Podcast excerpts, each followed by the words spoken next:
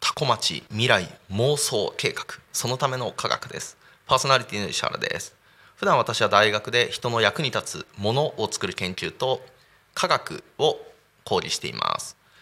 えっとこれまではですね皆人類皆なりきり博士計画ということでまあ博士の人が持ってるですねまあものの見方とか考え方みたいなのをお伝えして皆さんの人生とかタコ町が良くなればいいなということで番組をお送りしてたんですけれども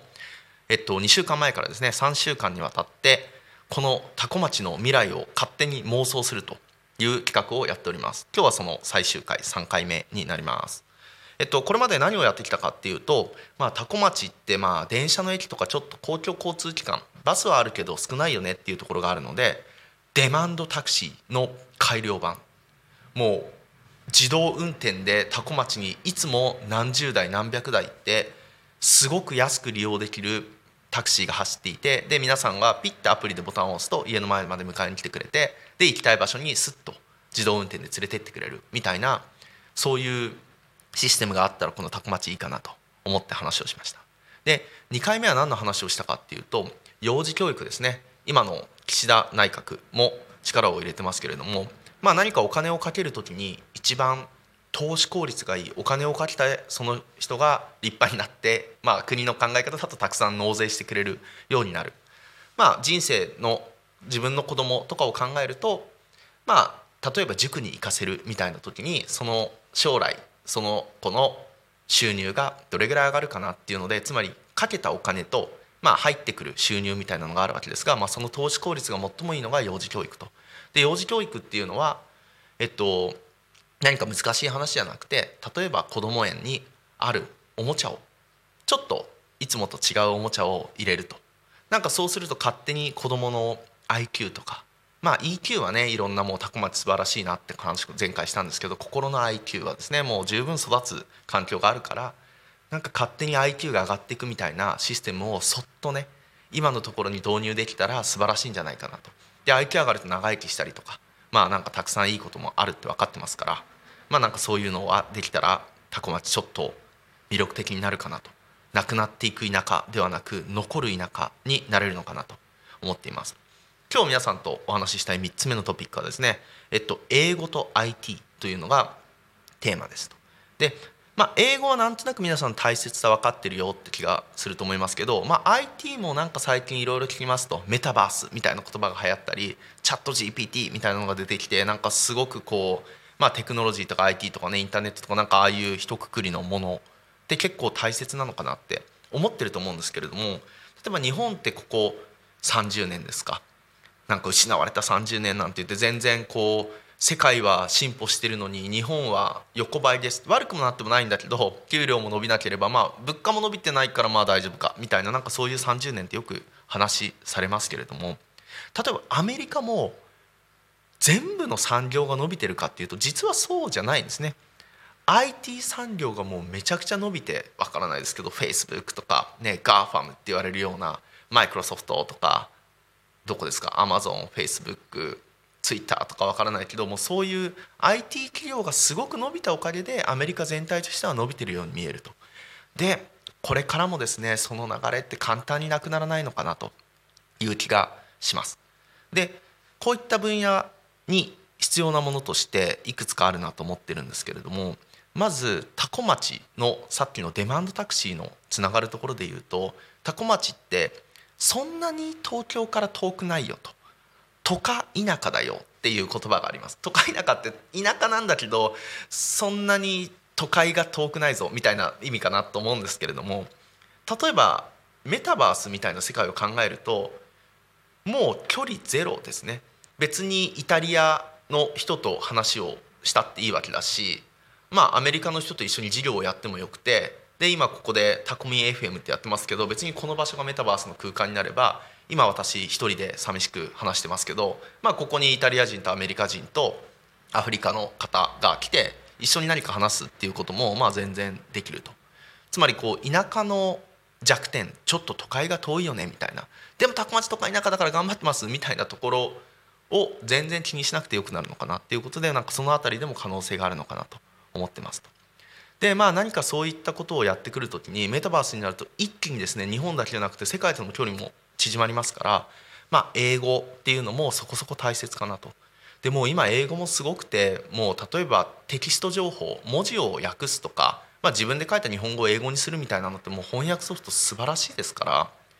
あのはっきり言って TOEIC とかが満点近い人以外はもうなんか別にそういうのに頼ればいいのかなと。じゃああとはまあ話すところはですね一緒に何か遊んだりする時っていうのはまだどうしても必要なのかなと。まあそのうちすぐですね自動翻訳みたいなのができて例えばオンラインのミーティングであれば下にですねえっと、全員ここで母国語を喋ってるんだけど下に自分の母国語の字幕が出たりするとまあコミュニケーション取れるのかなと思いますけどまあ生でですね人と会う時にはまあちょっと英語必要なのかなという気がします。で英語のですね特にこの間から言ってる子供への投資ということでまあなんか子供の時に英語を習わせるとすごく楽だよ大人になってからは大変だよっていうのは確かに事実なんですけどいくつかですねちょっと学説みたいなものがありますからお話ししようかなと思います。一つはですね英語教育でちょっと興味深いのはプラトンの問題ってやつです。例えばまああの家庭によってその親のですねまあ、さっきで言う IQ とか EQ のレベルで例えばすごく忙しい人はあんまり子供に話しかけられないと思うし、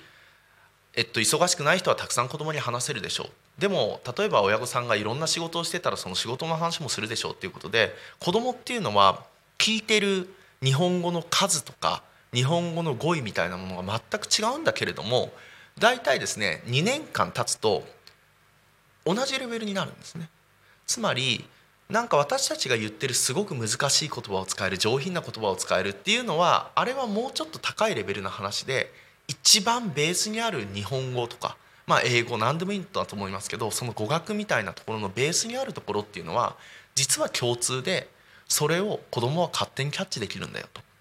いうことがあるのかなと思います。で今これを聞いてくれてる人が今ね何歳ぐらいかわからないですけれども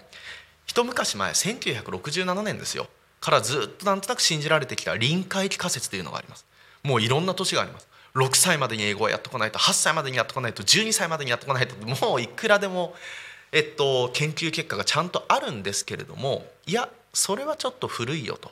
いうのが最近の傾向です。なぜなら臨界期を過ぎたと言われている人でも英語ペラペラになる人っていくらでもいるからなんですね。つまり簡単じゃないかもしれないけれどもある一定のところまでに言語をやっとかないとできないよなんていうのはまあある意味そうじゃないということが結構分かってますと。でもう一つここで紹介したいのはじゃあどうやって学ぶんだっていう時にこれはなかなか怖い仮説ですけれども学習獲得仮説というやつです。なんか皆さんこう英語だっていうと英語の勉強をよし一生懸命始めようってなるかもしれないですけど勉強してても 喋れるようになりませんよと、まあ、書けるようになったり読めるようになったりはするかもしれないですけど喋れるようになりませんよという説ですね。どうやって喋れるようになるのかっていうのは獲得するしかないんですというのがこの説です。だから何歳からでも獲得はできるんだけれども、えっと、獲得しないといけないと勉強しててもいけませんよというのがこの仮説です。じゃあどうやってやるのかっていうと自分がすでに知っている英語より少しだけ進んだものをたくさん頭に入れるということです。例えばリスニングなんかはどうやったらできるようになりますか？ってもう分かっていて多聴たくさん聞くことと成長一生懸命集中して聞くその2つがある一定の量を超えない限りできるようにならないということが分かってます。なのでまあそういったことをやっていく時に聞くものが自分の知ってるものの少し上っていうのをずっとインプットしていくと自然にできるようになるんですよっていうのが学習獲得仮説ですね。でよくなんか聞いてるだけでできるようになるんじゃないのっていうのもあれは数学のところで話した場合分けが大切になります。例えば0から6歳っていうのは、えっと、もう主に耳で聞くだけで確かに覚えられるんですね。でももう6歳を超えてくると脳も8割から9割完成してきますから聞くだけではダメになってくる。8歳から12歳になると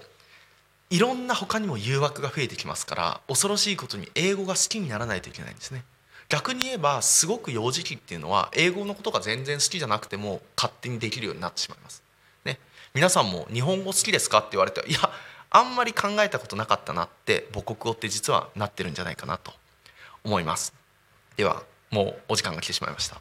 今日の名言いきましょう。今実はこのブースの外にですね私の子供が来てますけどその子供に関するお話。Children are not distraction from more important work. They are the most important work. っていう言葉ですね。どうでしょうか？分かったでしょうか？子供たちっていうのはより重要な仕事の邪魔ではありません。彼らこそが最も重要な仕事なんですっていう、まあ、ルイスさんの名言で終わりにしようと思います。お相手は石原亮でした。ありがとうございました。Talk Me FM.